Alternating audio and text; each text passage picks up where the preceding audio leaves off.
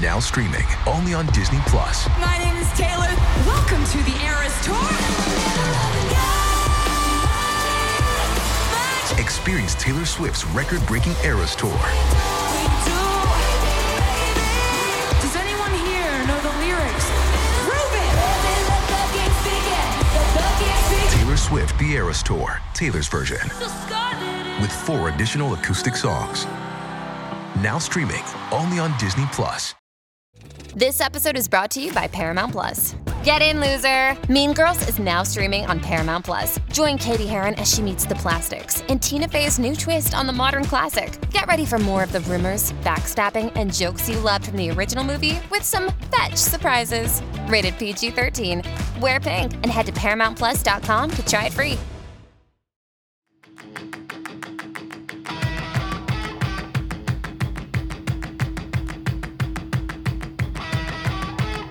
Hey guys, welcome back to another episode of Making Moves. I'm here today with the very talented James Morosini. Hello. Hey, how are you? I'm good. I'm Welcome just to the noticing studio. this. I like it. Thank you. It's like someone's shooting you with money, mm-hmm. but it's not fun. I mean, it is fun. It's not like they're. It's not lethal money. yeah, You know. it's like you know we're making business moves, money moves, dating Right, moves on this podcast. So you know it's a little. I theme. wish that's how I was paid. Me Someone just. Someone's like, all right, you made your money. that would be epic. yeah, they came to your house and they're like, all right. And they're like, "Here's your have check for the come. month." Yeah, Mhm. yeah. Anyway, um, I was going to explain your title, but I feel like you do like 80 million different things. So, do you want to explain what the heck you you do because you you do so many different things? I guess I consider myself a, a filmmaker. Uh-huh. Uh I would. I was gonna say I consider myself a storyteller, but there's something about that that makes me kind of cringe. No, you really are though. Um, but uh, yeah, I, I make movies and I act, Mm-hmm. and uh, yeah, that that pretty much sums it up. and where are you from? Like, give me the little brief elevator pitch. Like, where are you from? How did you get to where you are in like Yeah. two minutes? Okay, two minutes. Yeah, All or I'll right. give you five. Um, I grew up outside of Boston. Mm-hmm. Uh, I went to USC for theater and film. okay. Uh, Undergrad. undergrad. Mm-hmm. Yeah, and I I grew up making like always making movies and um, shorts with friends and stuff. Mm. Went to USC, did a lot of theater, continued making a lot of shorts, Mm-hmm. and then once I graduated USC, I continued making stuff. I made like a web series. Uh, there was like a catalog of awkward moments. Mm-hmm. Uh, each episode was like a different super awkward moment. Oh, that's that- great for like a digital series. it was fun. Uh, and then after that, I made my first movie, Three Something. Mm-hmm. And then most recently, I made I Love My Dad. That's that's been my creative trajectory. Got in, it. in about two minutes. Yeah. So, growing up in Boston, did you like? w- Were you a theater kid, or what- did you? How'd you get into it, or how did you know you liked or you wanted to make some- movies? Uh, my uncle was the actor Christopher Reeve. oh wow! Played Superman. Oh my Uh, gosh! Yeah, so I was kind of I just like looked up to him a lot growing up, Uh-huh. and then I was always just making like dumb jackass kind Yeah. of videos. like I was a big fan of CKY Mm-hmm. growing up, uh, which is like pre Jackass, um, and so I would I was making a lot of those kind of videos. Like I would Mm-hmm. when there'd be fights at my high school, I would always like, Film. film them, or if I was sometimes I had would be in a fight and Oh, I would, wow. like we, they were planned, but we would film them and Mm-hmm. and then I would like edit them together. You're like staging fights for the content. yeah, yeah, yeah. I, I don't do that anymore. Yeah. okay. Yeah. Uh, and then I was, you know, I was like in video. cl- I, I never really did theater growing up though. Mm-hmm. Did you do theater? Um, not really. I was more of like I grew up in a sports family, so that's Huh. why I'm always very impressed with like people in the arts because I'm like I I feel like I didn't have that natural integration into Yeah. that. Whereas like my parents were like play basketball or like Yeah. do you know what I mean? Like I play tennis. wrestled, I boxed, and then I and then I was making these videos. Mm-hmm. And then once I graduated high school, I started doing theater. Okay. Uh, the first play I ever did was a play with Peter Dinklage, actually. oh wow. It's called Knickerbocker in, Oh, wow. uh, in Western Massachusetts at a theater festival. Uh, it was a re- I had a really small part in it, but it, like being around all those Mm-hmm. folks really uh, I, I started to really enjoy it. And I mean, the cool thing about theater is you're spending so much time on the same story. Uh, and so you, you really, uh, I don't know, I, I, I prefer it acting wise, uh, but you know, it, there's fewer opportunities to do it out here. Got it. Yeah, I know. I feel like once you're here, things just like fall into place or opportunities come you wouldn't really imagine. Yeah. Um, But did you think USC was worth it? Worth it in what sense? Like, do you feel like you could be where you are now? Uh, I think I probably would be. Okay. Yeah, but I think it was also really I learned a ton. I mean, just being in that environment where you're spending, I was spending four years just like really geeking out on film and It's a very lucrative program. yeah, yeah. Uh, I definitely learned a lot. Uh, and there, you know, they'd have screening series. I would go to all of the movies that they'd show, and they'd have people come in and talk. Uh, and so I feel like I was learning a ton about just how to make movies throughout my time there. And then I was also doing many of the plays, and uh, you know, I met I met some of my best friends there. Uh, I I made a movie before I Love My Dad that I I worked on with someone I met there, and um, the first uh, big acting job I got was from someone that I met at USC Oh wow. for a Comedy Central pilot. Uh, who he had direct we had directed he had directed a movie in uh, when he was at USC, and then that got turned into a pilot, and we did that for Comedy Central right out of the gate. Got it. I was gonna ask, did you have anyone from your days at USC that you had help you with I Love My Dad? Uh, no, I don't think so. Okay. I Yeah. feel like sometimes that's common. Yeah, no, I did. I don't. I don't really have any collaborators now Mm-hmm. that that I went to school with. But Uh, definitely Yeah, I mean, it was it was useful. It was like, I mean, just also, you know, I was learning about a lot of other things besides film. Mm-hmm. Uh, just exploring my other interests, and I, I think it was useful for that. Uh, What do you feel like was the biggest takeaway from going like through that program? Because it's I feel like it's so lucrative, it's so expensive, and it, it's it's like kind of on a pedestal in my head, like going to USC for film. Yeah, so yeah, so I was going there for theater, and then I was taking a lot of film classes. I, I think the biggest takeaway was probably, I mean, just going to all those screenings. Really, I was going to like, you know, it became almost like a practice of showing up to the theater, mm-hmm. And then just like really zeroing in on, on like I be, I started to just get more and more used to doing that as a practice and I, it's one I still do like going to the movies is something that mm-hmm. is still really important to me like last night I went to see Jaws in 3D at the Academy Museum and it was Oh wow. I mean it's for it's kind of my it's the closest thing to a religion I think I I'll ever It's have like going to the gym almost Totally. like practice. It is. Wait, why why is that so important to you going to a movie? Uh, the idea of just concentrating on one story without looking at my phone and really like letting myself sink into it. Uh, it's a great question. Why is it so important?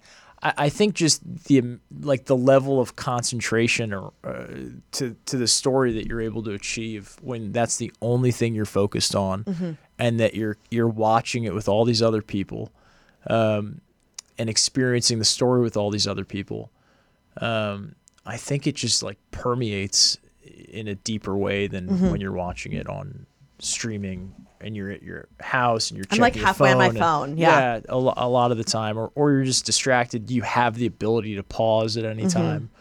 Uh, yeah, I mean, I, I had never seen Jaws in a theater before, but I, I like, I uh, it, it helped me. It like helped me to re-understand why Spielberg is one of the greatest. Uh, just I don't know. It's such a patient movie, but it's also so entertaining. Um, yeah, I'm I'm gonna bore your audience. No, no, my- no. I, I I'm I'm very impressed by this, or I'm interest interested. Um, it kind of reminds me of like because like I said, I grew up in a sports family, so you know when athletes watch their film to like re Yeah. rewatch the plays and decide you know what they should do better, or you know to literally study it. I'm wondering, do you go into movies that you've seen before and kind of study it or like see it through a different lens? Because sometimes I'll rewatch stuff and I'll like pay attention to the editing more or like the titles or the comedic timing just because I'm like thinking, how can I be inspired by this, like for my own content?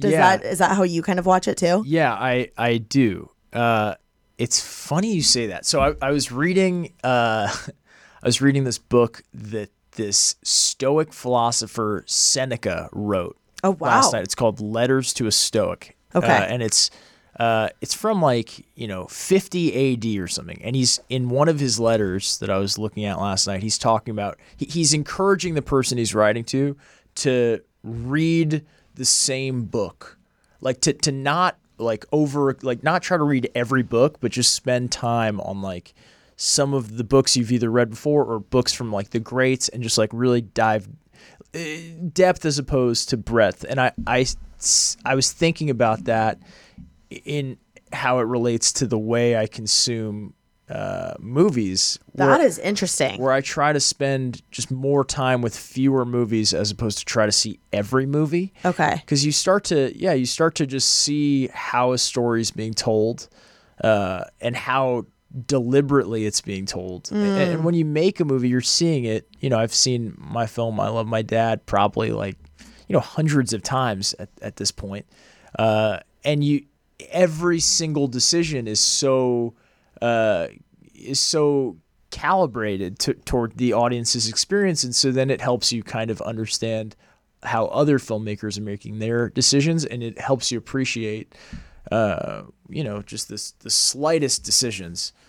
Uh, when they're there, you appreciate them, and and when they're not careful, uh, you see that too, and you're like, huh, that's weird.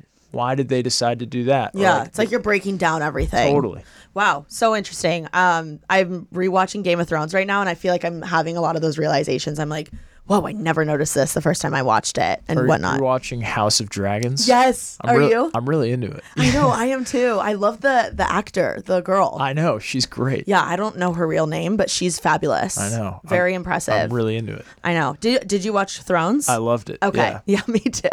Um, HBO is slamming it, slamming it right now. They're slamming it. Yeah, they're slamming it. Thank you so much to Apartments.com for sponsoring this episode of Making Moves. Apartments.com has helped millions of renters find their perfect places. And the beauty is, they're all different. None of us are the same, so why should our homes be? Someone may want hardwood floors. Someone else may say, carpet all the way.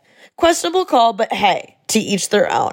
Some may want a doorman. Others may say, I can open the door myself. But apartments.com has all the right tools to help you find the place that's uniquely perfect for you. Sort through the filter listings by amenities and make sure you never miss out with their instant alert option. With more than 1 million available units for rent, you're sure to find a place that's right for you. So whether you're looking for a place with a basement, a yard, a pool, or everything in between, apartments.com has got you covered. Visit apartments.com, the place to find a place. I personally love apartments.com because it is so convenient. I get on it all the time when I'm bored or when I'm actually on the hunt for an apartment. I'm thinking about moving this year, so I've been using it like crazy just to start browsing and get ahead of the game. And the website is so user friendly. I'm a huge fan. Hey, it's Kaley Cuoco for Priceline. Ready to go to your happy place for a happy price? Well, why didn't you say so? Just download the Priceline app right now and save up to 60% on hotels. So, whether it's Cousin Kevin's Kazoo concert in Kansas City, go Kevin, or Becky's Bachelorette Bash in Bermuda, you never have to miss a trip ever again. So, download the Priceline app today. Your savings are waiting. Go to your happy place for a happy price. Go to your happy price, Priceline. I want to do a quick game. It's called Hot Seat. So Let's play basically, the I'm going to game. put you in the hot seat. I'm going to ask you, you know, rapid fire Okay. questions. Hopefully it's not too hot. but- Okay, yeah. Hopefully it's not too hot. First one is what's your favorite movie of all time? Oh gosh, it's already. I mean, probably God, The Godfather. Other than that, it'd be like Apocalypse Now. The the most m- my favorite obscure movie is a movie called The Bear.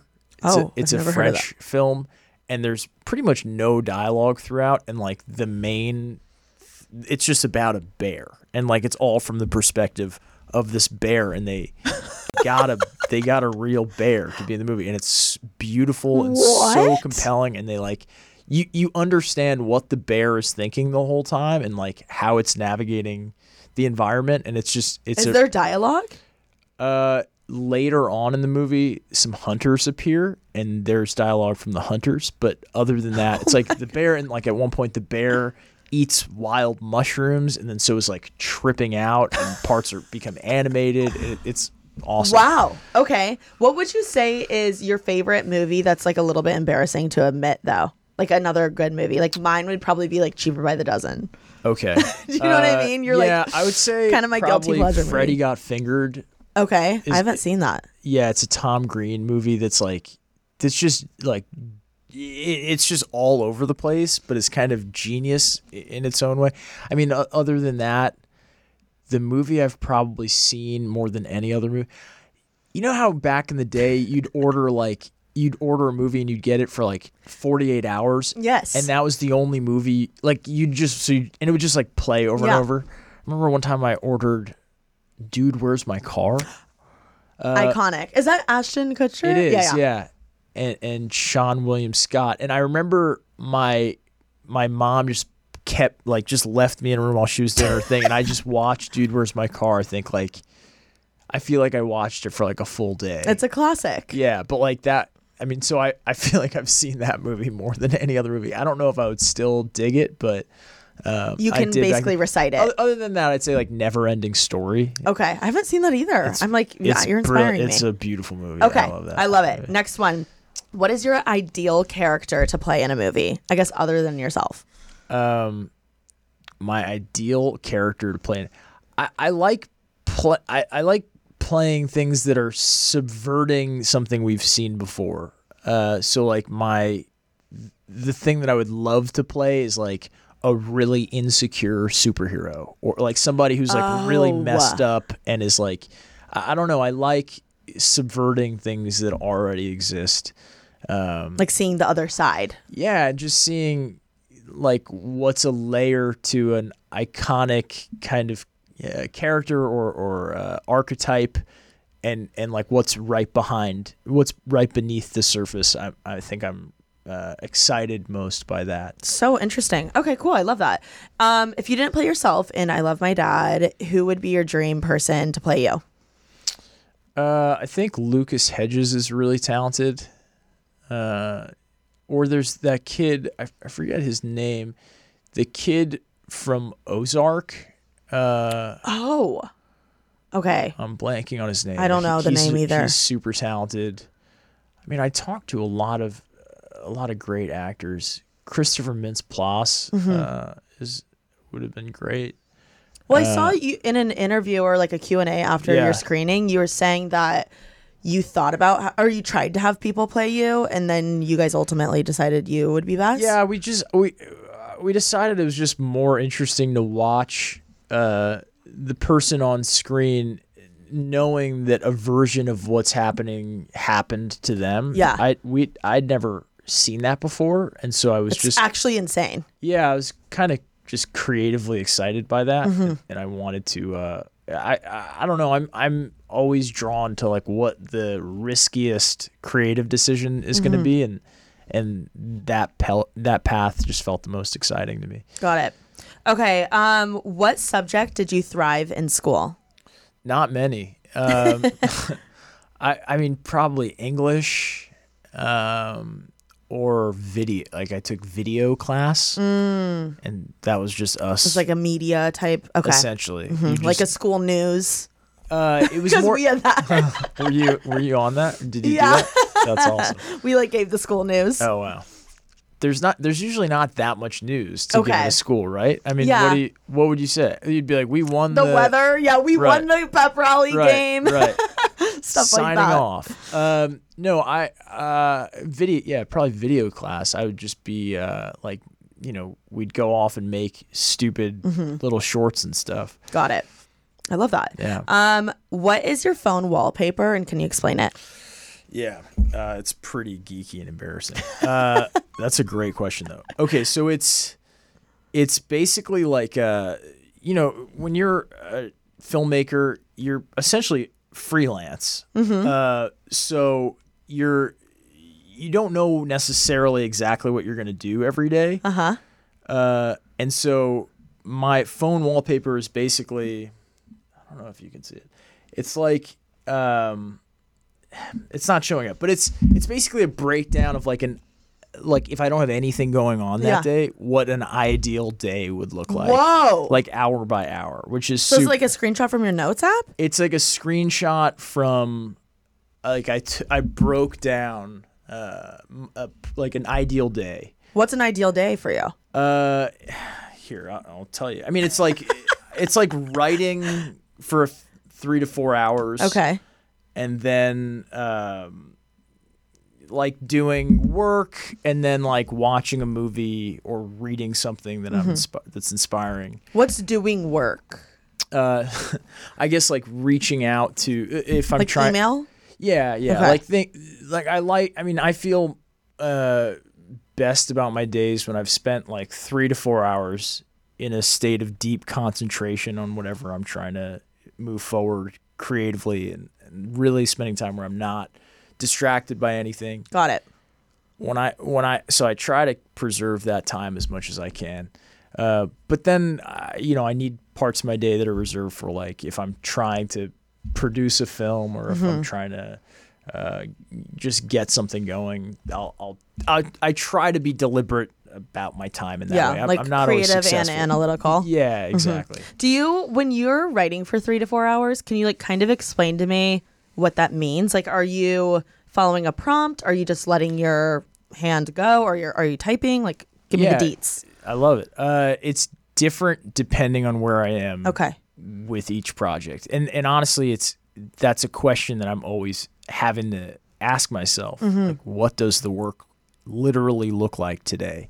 Uh, what I try to do is uh, at the beginning of committing to a project, I try to break down the workflow for myself. So sometimes I'll spend a week just brainstorming or exploring a concept or, or doing just like imaginative research, which looks like me sitting at the park and just thinking about where the story could go and what I'm compelled by within the story.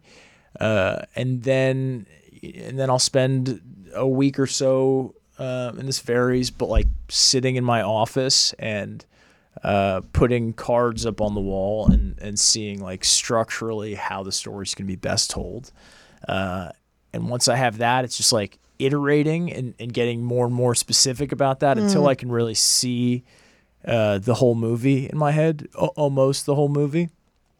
I need to know like the beginning, the middle, and the end, uh, and a couple like turning points throughout. And once I have that, I'll, I'll go to draft and then I'll just try to give myself permission to write the worst possible version of the movie. Yeah. Uh, and, and I'll just, I, I write it pretty much just for myself, Okay. um, where I'm like, I'm not worrying about making it perfect in any way. I just try to, That's really good. That's I try a to good just tactic. be, uh, that first pass, I just try to be a complete madman when I'm going through it and just like s- exploring every possible corner. Mm. And those drafts usually end up being many, many more pages than, than anything else. I feel like that's when the juice comes out. Totally. The tea. Yeah. Um, okay, writing, directing, acting, acting. Excuse me. Choose one. Like, what? What are you best at? Um, it's hard to say. I, I kind of see them all as the same thing in a weird way. Okay. Yeah, I, I, I see them as like a little bit of an arbitrary distinction. I'm probably best at, um, I don't know. I, I- hard to say. It's so hard to say. I, I see them as the same. I see them as I see them as the same thing. I mean- Okay. yeah, I mean, I it's so project dependent. But I mean, what if you had to do one for the rest of your life? uh, like only do that one? Yeah. Oh God. Uh, I don't know. I, I don't know what I would do. I I I, I don't know. I really. I- Okay, I, I I don't know if it's like picking children. I don't know. I I uh, it's Sophie's choice of Yeah. yeah. Okay. Are you a cat or dog person?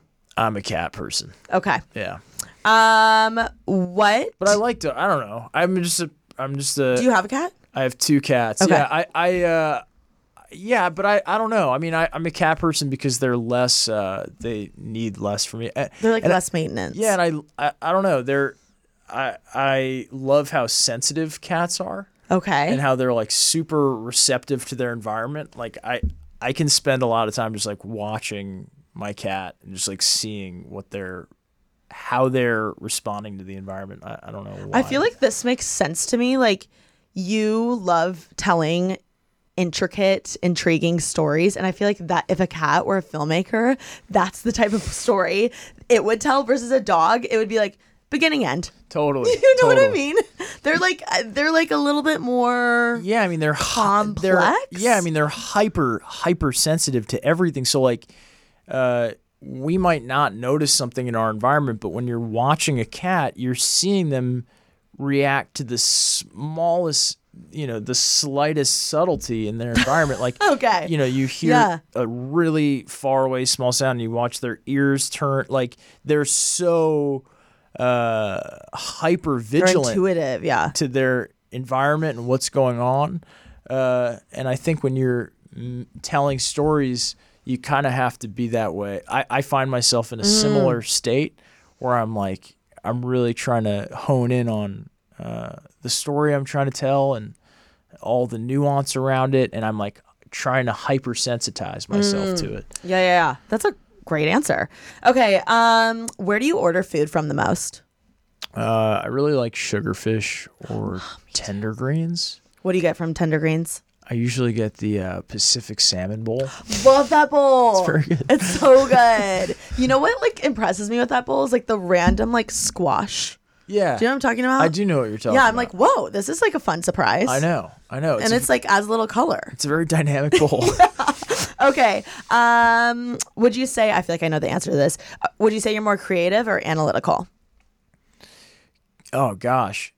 You know, it really depends on the day and where I'm like what stage of a process I'm in. Like when I'm uh when I'm trying to produce a project, I'm very I'm like in a Analytical I- zone. Mm-hmm. Yeah, I'm in like uh, chess mode. I, I feel like I'm trying to figure out how to how to actually get it done. I love that. I'm gonna start saying that. I'm in chess mode. Yeah, yeah. Don't bother me. yeah, I'm like, all right, how do I make these plays to actually accomplish this goal? But Yeah. then when I'm like trying to, um, and it's funny, my personality will completely shift depending on which mode I'm in. Like if Mm. I if I'm in a creative mode, I'm like I'm let I'm just all over the place. I can't be analytical when I'm like in my creative mode. No, same. Mm-hmm. I mean, it, I feel like a different person, and but then when I'm in kind of a more strategic headspace, it's almost like I'm I I find my attention like narrows, and I become like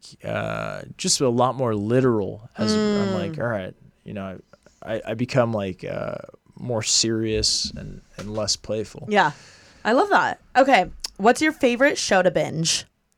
Uh, I mean, I watch Sopranos over and over and over. I need to watch it. I've I never mean, it's the it. best show ever made. I Okay. think. I mean, I, I, it's, it's like so comforting to me. I, I don't totally know why. I think, eh, I, I don't know. I, I can, I can literally watch it from beginning to end. Oh, I've probably seen it beginning to end like three, three or four times. Okay. I, I, need to watch it. It's the best. Um, and then last hot seat question: What is your favorite movie snack when you're at the theater? Movie snack. I mean, Mm. probably, probably popcorn. Yeah. It's a classic for a reason. Yeah, I mean, I, I yeah, I like popcorn because you you can never. It's like you can you just have to keep eating it. I don't know. That's a stupid.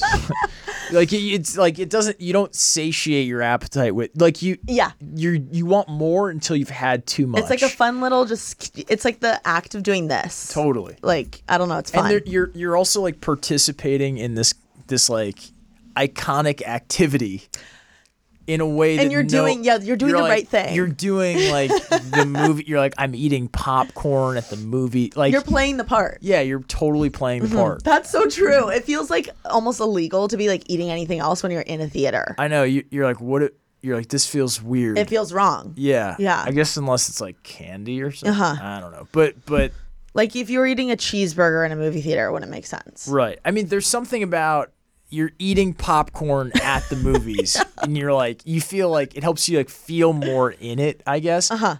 unless somebody like I can't really go see movies with my mom because she will eat the popcorn super loud, Yeah. and so I'll I like I'll have to move. Yeah. You're like, I can't Yeah. listening to the chewing. Yeah. Okay. That's our a wrap on our hot seat round. Great that was a- job. that was a, it was a warm seat. yeah, it was a know? warm seat. Yeah.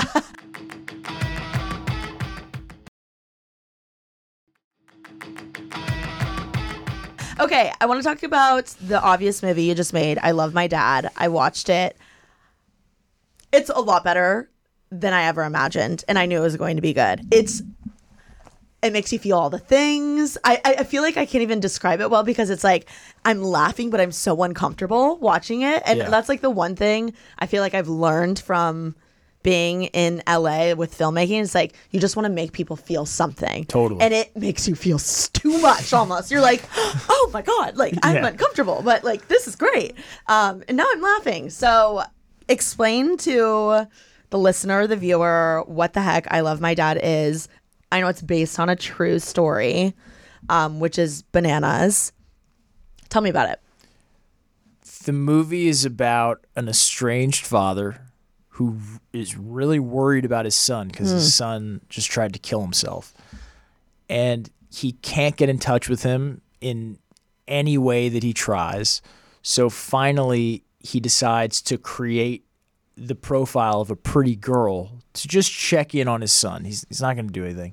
But then the son falls in love with this profile, and the dad has to keep it going because he's able to help his son through this profile. And he's also worried that if he stops talking to his son, his son's going to go down a dark path. Um, yeah, the movie's based on something that happened to me where uh, I uh, I got in a big fight with my dad. I was probably 16 or so at the time. Uh, I blocked him on social media. I got home one day. This really pretty girl had sent me a friend request online. You're like, hell yeah, best day ever. I was super psyched. And then it turned out to be my dad. wow. and my dad had created this as a way of just making sure I was okay because I was I was in a rocky spot. Uh-huh. but yeah, I mean, it, it's a movie about somebody who's doing absolutely the wrong thing, but for the right reasons. Um, and I, it's fun. I wanted to create an experience where we're we as the audience kind of are the catfisher and we understand why he's doing this and we're kind of behind it. And at the same time we're also the person being catfished because the girl that my character Franklin is talking to Claudia Sulewski who plays Becca is appearing in person for Franklin. And so uh, we are kind of sometimes forgetting as the audience that that girl Franklin is talking to is actually his dad.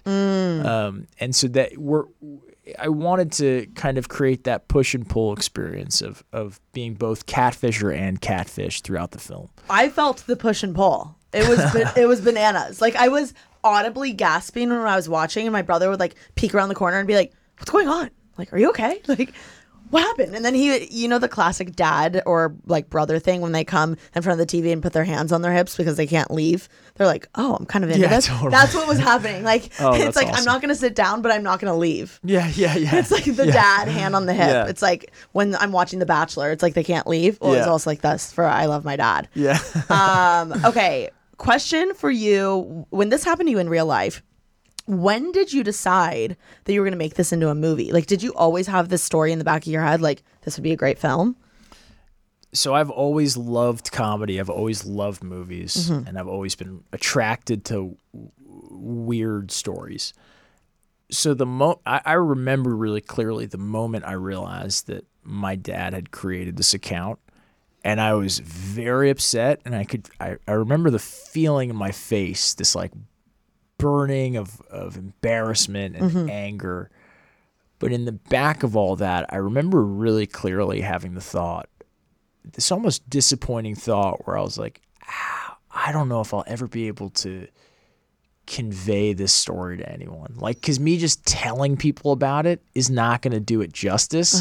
Like, I was blown away by my dad's audacity in creating this account. And I was like, I, I kind of understood why he did it, and I was like, gosh, that's this is just this is just such a great like bit. Yeah. but I won't. There's no. I don't know how I'll ever tell anybody about it. So then, years and years later, you know, 15 years later, whatever.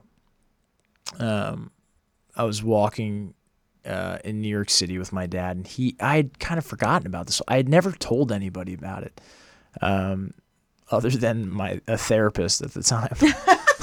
Makes sense. Yeah, naturally. Um, and I was walking my dad, and he reminded me of it, and uh, I was looking for my next story, and it just kind of struck me as th- that this could be the one. And then when I realized the device of people appearing in reality in the story, that's when I knew I wanted to make this movie What do you mean appearing in reality? Uh, like in the store in the movie we see the we, we're personifying the text messages yes, I thought that was genius. thank you as uh like you know the person that is messaging franklin is his dad but he's seeing the girl that the profile is represented uh, the- In real life. in real life. Yeah, like she's there. she's appearing to him uh, and when I realized that that's how I wanted to execute the film, I, I knew that I wanted to really make it because prior I was like, ah, I can't have audiences just looking at phone screens Yeah. for an hour and a half. Uh, so that's kind of when it clicked into place for me that I was Mm-hmm. that that's how I was going to make this film. And was it on actual Facebook that the account was happening? In in reality, Yeah. yeah, yeah. Okay. Wow. This is like I mean it's it's one of those stories where you're like I can't make this shit up. I know. And you literally can't. Which is crazy. Um okay, so what was your I guess first step? You have this crazy idea. Yeah. You're like this happened to me. How the heck do you execute something like this? Like as a filmmaker? So whenever I'm struck by uh, a, a surge of enthusiasm, I'll start putting everything I can possibly think into my notes in my phone, and I'll just start like I'll I'll try to clear my brain so that none of it is existing in my head anymore. I'll try to just get as much of uh, my creative Love.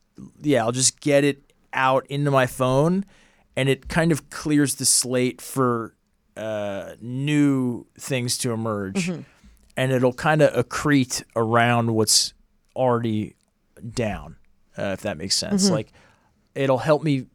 I'll just get. I'll just purge creatively all of my everything that's on my brain into my phone, and then slowly structure will begin to emerge where I'll be like, okay, well, what's the beginning? I'll be like, oh, that's how, that's where we start the story, and I'll start to understand like the perspective of the story. Um, and it's really like I try to get out of the way uh, of the process as much as I can, and Oh just like, wow. and- That's an interesting and- way to put it. yeah, and just like let and I I'll try not to man, overly manipulate it, and I'll just try to like follow the fun of whatever it is. At a certain point, that withers, and you start having to think about it in a more, uh, you know, once you've spent months and months with the story, you, you're not necessarily burning with the same degree of passion that you were when you first had an idea. And you're having to think about it more like, okay, well, what makes the most sense? But mm-hmm. in that beginning, I feel like I once had it described to me uh, like you get that initial flash of inspiration is like a camera flash of a room. Mm-hmm. And you have to write down as much of that room as you can remember in that moment because you start to it starts to fade and you start to lose the detail of that room. Mm-hmm. And so I, I when I'm first struck by an idea, I feel like I, it's uh, there's an urgency to it because it's slowly that feeling of excitement is slowly fading the longer and longer I wait. That's so true. Yeah. And then when you're writing in your notes, is it like what does the note look like? Is it bullet points? I'm like a big bullet point writer, or is it all over the place? Is it words? Is it sentences? Is it paragraphs? it's pretty all over the place. Uh, some of it is uh, some are sentences, some are bullet points, some are directives to myself. Uh, go watch, rewatch this, read this.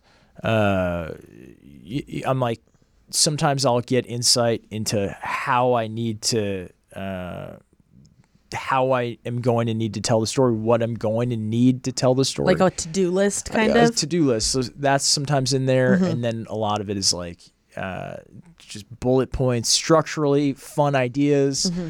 and then I'll like I'll try to make it as clear to myself like what I'm thinking, and I'll just kind of be rambling um, as much as I can, so Mm-hmm. that it's clear to me once I read it again that. Uh, I I know what the point of uh, what I'm trying to say is. yeah. Yeah. And then you, after that point, is that when you, like, the next big step is writing the script? the next big step uh, I think is to do that is to do that for as long as I can. I, I kind of look at it like a creative pregnancy.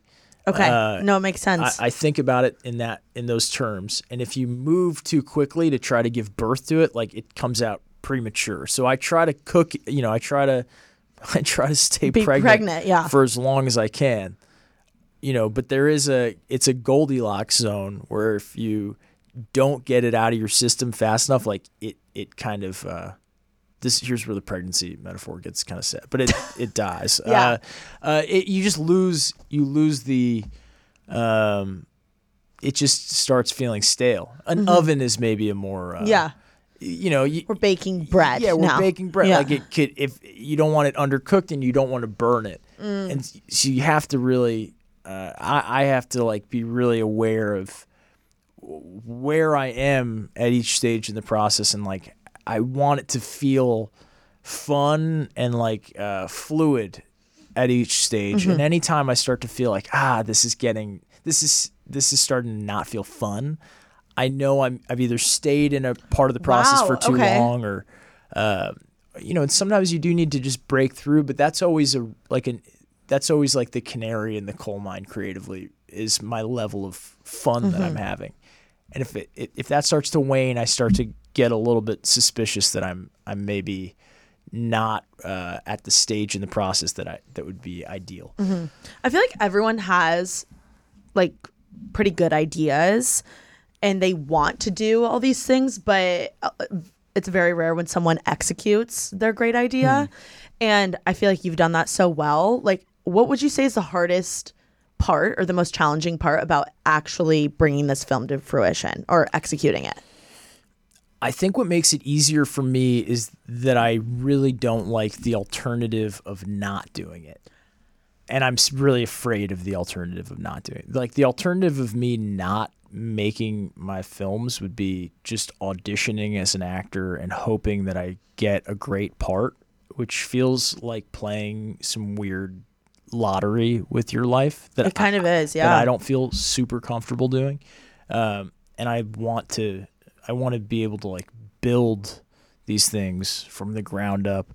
Uh, your question was, How do you, what's the hardest part about executing, like from idea to being on the big screen? I think it's rewriting. Because once, because rewriting is a weird.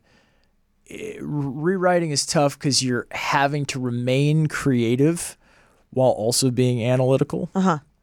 And you don't want to mess up what's already there. And but you and you want it to be additive.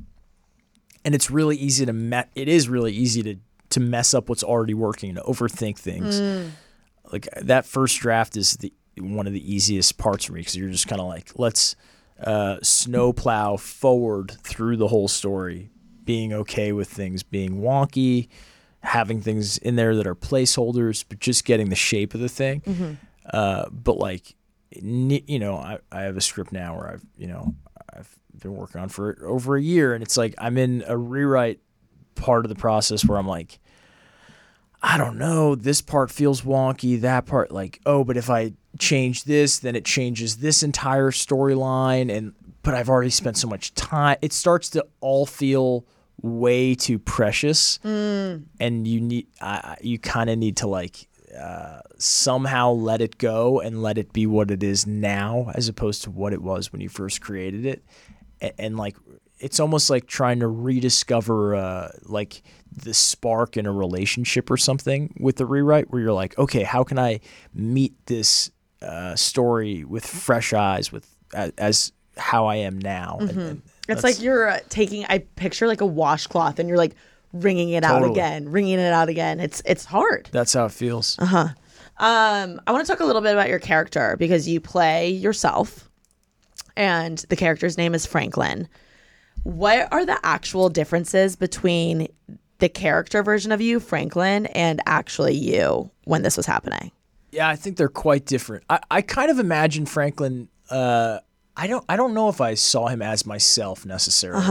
I mean, he's a lot older than I was when uh, when I had this happen to me. I, I see Franklin being in his mid twenties. He's like still at home. Like he's he's a lot he's a lot more messed up than I I think I was at that stage of my like he just is, is terrified uh, by moving forward with his life. And so still living at his mom's house and is so embarrassed that he's still living at his mom's house. And he's uh, he's deluding himself with these grand ambitions of being a video game coder. And so is is very uh, and it and knows he's kind of full of shit. Uh, and and so he's he's humiliated and he's very shut down to the world. And he's uh, so vigilant about uh, anyone lying to him or deceiving him or letting him down. So he's but he's so hungry for any kind of connection.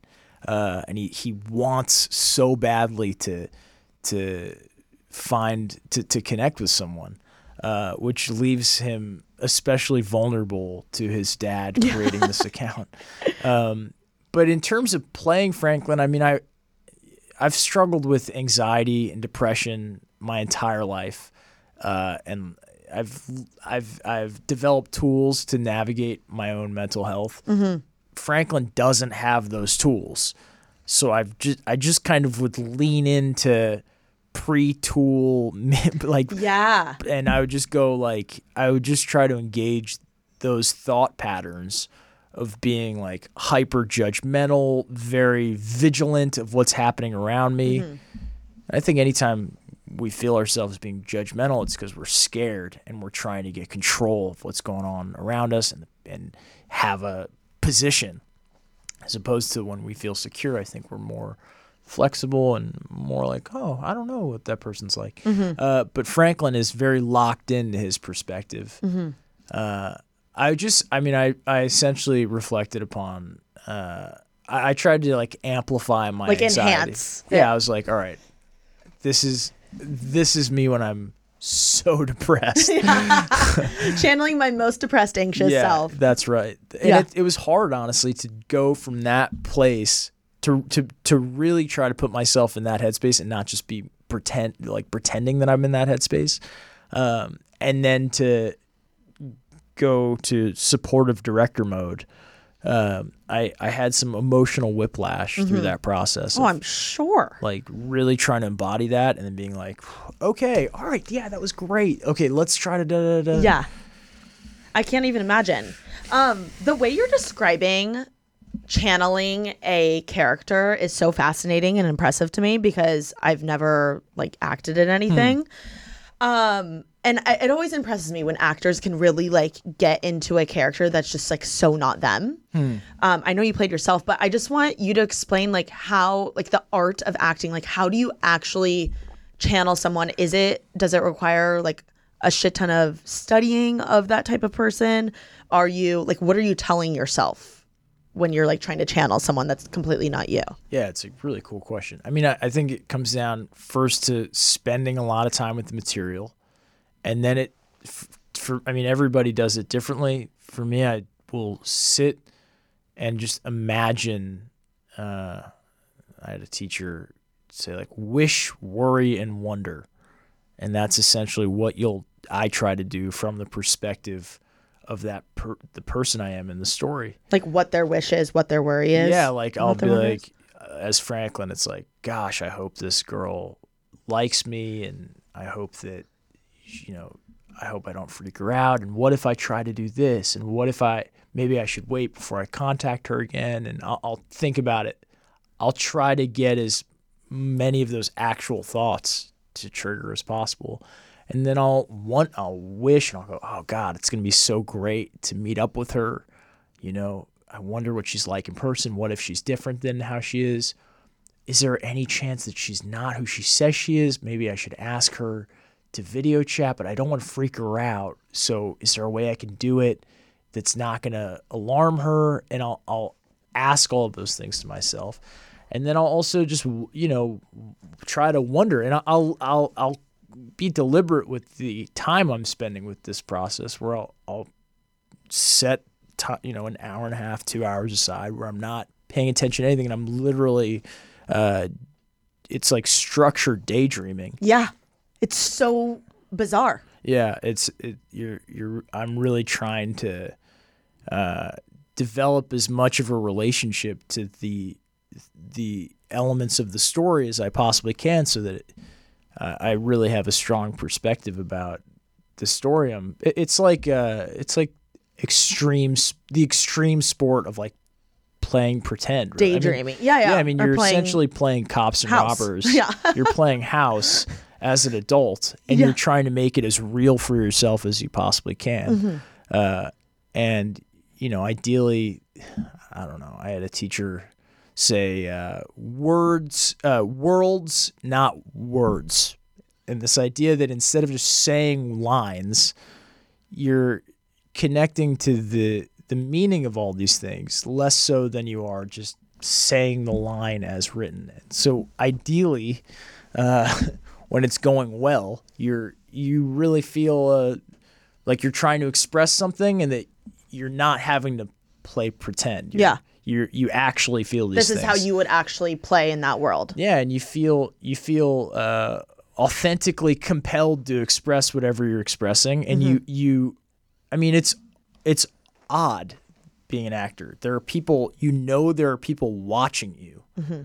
and you know that they're trying to understand the story from uh, whatever however you're behaving and it's easy to get self-conscious and the only time that you're not going to feel self-conscious is if you're so focused on another thing mm. and so a lot of the work is just how do you how do you make something more important to yourself than the idea of ha- being liked by the people watching you or trying to show them how great you are as an actor how can you start how can you almost get so distracted? It's like when you're a little kid and you're you're playing when you were so into what you were doing and if your parent was watching you you wouldn't you wouldn't notice you know? Yeah you're trying to kind of get into that headspace of of letting something completely capture your attention. Wow. That is very impressive. I, it's always I I guess when someone's playing someone that I'm just like I can't even can't even relate to that. Like I'm sure at one point they couldn't either. So it's always impressive to me. I'm like, how do you get to that point? Um, so yeah, very cool. Um, speaking of acting, I want to talk a little bit about your actors in your movie. Mm. Um, how the heck did you go about casting? Specifically, I have to talk about my girl Claudia. Um, how did you decide on Claudia and the the rest of your cast? It's funny because my so Claudia Sulewski plays Becca. Mm-hmm. My character's imaginary girlfriend in the movie, and it's so good. She, it's incredible because she's really playing multiple people in the story. You know, she's mm-hmm. playing Franklin's imagined person. She's playing the real Becca. That's just totally different than how Franklin's imagining. And then in a way, she's also playing Franklin's dad.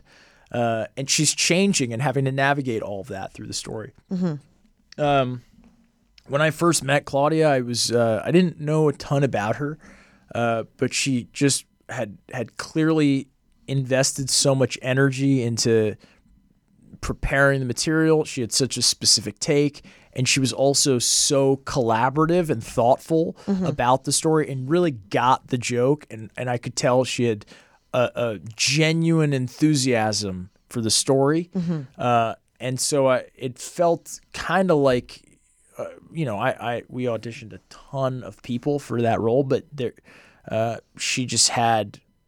It's very, it's a very vulnerable thing to to fall in love with the story because you might not get it, mm-hmm. you, it might not go your way, and and but it, I could tell she had she had fallen in love with the story in a way that is really appealing for uh, a filmmaker.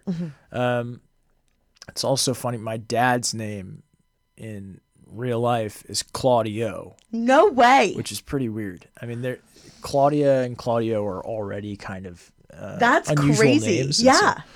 I feel like I don't know that many Claudias. no, Wow. Okay, that's fun. I know. Little fun fact. I know. It kind of reminds me of like when someone's hiring someone in the corporate world, they just want someone like ultimately that gets the company or Totally. like gets the startup. oh, that's interesting. more yeah, than I like haven't thought about it. You know what I mean? Then right. then just like plays the role well. That's like right. anyone can like fake their resume or like do a good audition. I mean, right. I don't know. I don't I don't want to speak for anyone, but like someone that just gets you Totally. or like gets the company and sees the vision for the startup to me is like who you want yeah, on board. totally. I mean, you're building a team. Yeah.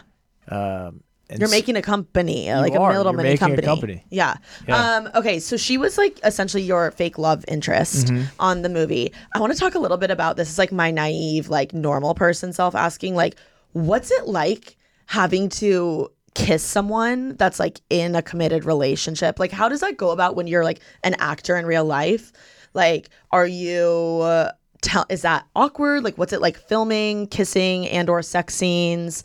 Um, I feel like I just, I just don't know.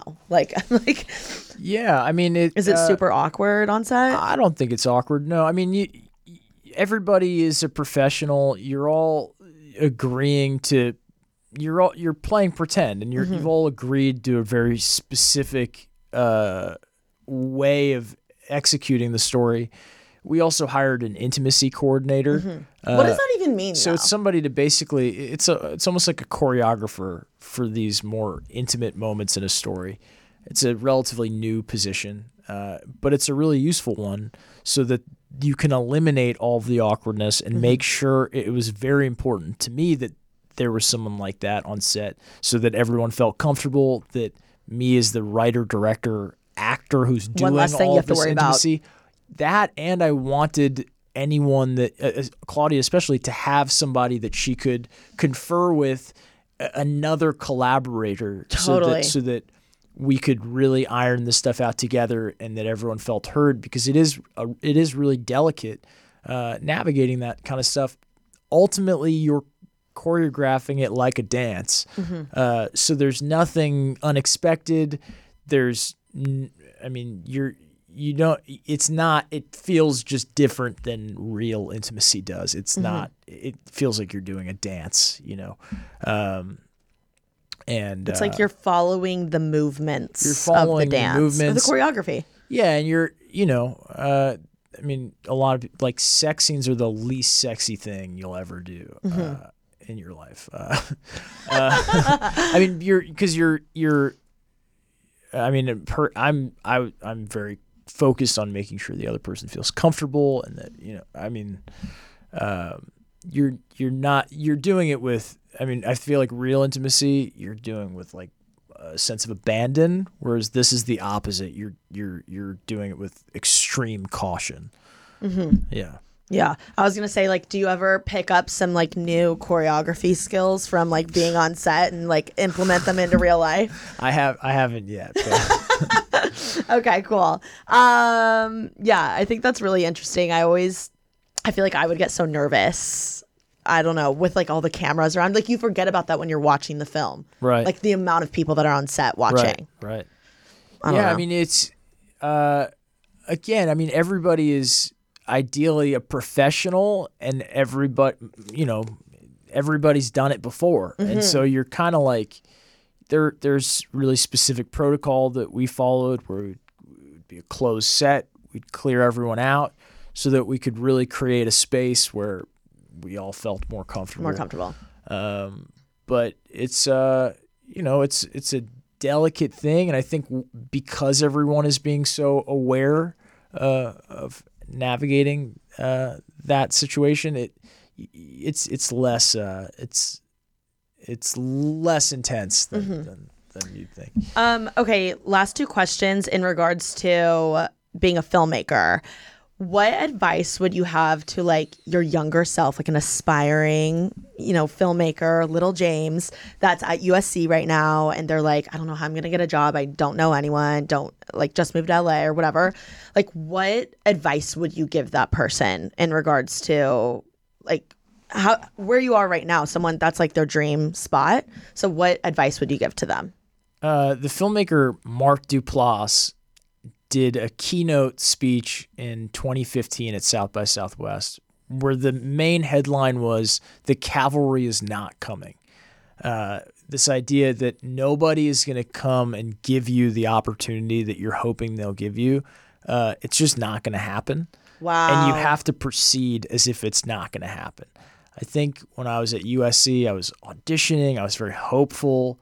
Uh, I would have told myself, like, you don't actually have to do that. You can, like, you should start writing and directing a lot more now, and you you should you should keep you should really try to keep track of what you're into and enthusiastic about, and then be hyper uh, deliberate about your time and trying to craft things connected to what you're excited about and and making sure that you're creating the space in your life to to explore things that you're really inspired by and then and then just making things and uh, and failing and getting you know trying things and failing and adjusting and learning.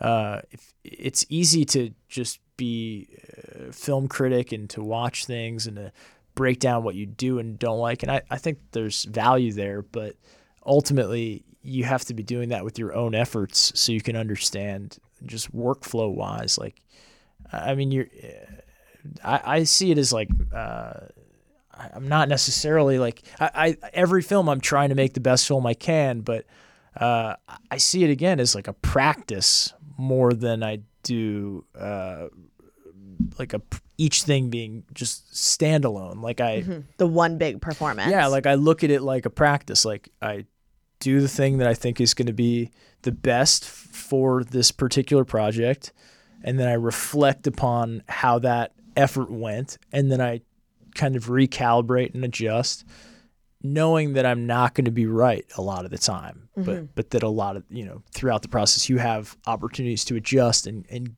get more honest with yourself. and get better. I feel like the more movies you make or the more videos or whatever it is, like you'll inevitably get better. It's like it- it's almost like creative archery. In Mm-hmm. like you shoot, you're like, oh, I missed. Yeah. I'm like too high, and then you kind of adjust the bow. It, it feels like it's like an ex- more extended version of that. wow. Okay. I love that. Um, okay, last question is to like go along theme with the pod. What are you doing to make moves right now? Are you are you writing something else? Can you give us a sneak peek? Yeah, I'm. I'm. I have a couple movies that I'm really enthusiastic about, Mm-hmm. uh, and then I'm working with uh, a company to. We're gonna write a show to get. I'm, I'm gonna write a show for them, Oh wow. uh, which I'm excited about. Congrats. That's amazing. Thank you. Yeah, So I'm re- exciting. I'm really excited. Uh, and yeah, I'm, I'm acting in a movie next month, which I'm really looking forward And to. And you already filmed it and everything? No, no. It's Oh, you're starting it. Yeah, yes. I, I'm going next month. Uh, That's and so fun. yeah, it'll be cool. And and I don't know. I mean, so it's uh, it's a mixture of like writing and preparing for that, and um, yeah, th- those are the moves that I'm currently making, Mm-hmm. and I hope someday soon someone shoots money in my face with, the, with, the, with yeah, the money for your next movie. Yeah. Here's the budget. um, okay, where can everyone follow you and watch the movie? I love my dad. It's so freaking good, guys. You have to watch it. Uh, I'm on Instagram as Mm-hmm. James Morosini, and you can find I Love My Dad on Amazon and Apple and anywhere that you can rent or buy movies online. Mm-hmm. I got mine on, or I rented mine on YouTube. oh, there you go. So the more you know. Um, definitely go watch the movie. Follow James. I guess you know DM him if you like the movie. I'm giving you unsolicited Yeah, DMs right go. now. I look forward to Um, it. yeah, go watch it. And thanks so much for coming on the Oh. show. We learned so much today. This and, was so fun. Um, yeah, you were great. I'm very impressed with your creative process. So Oh. excited to see your future projects. Thank you so much. Yeah, awesome. All right. Bye, guys. Make someone's day this week. Peace.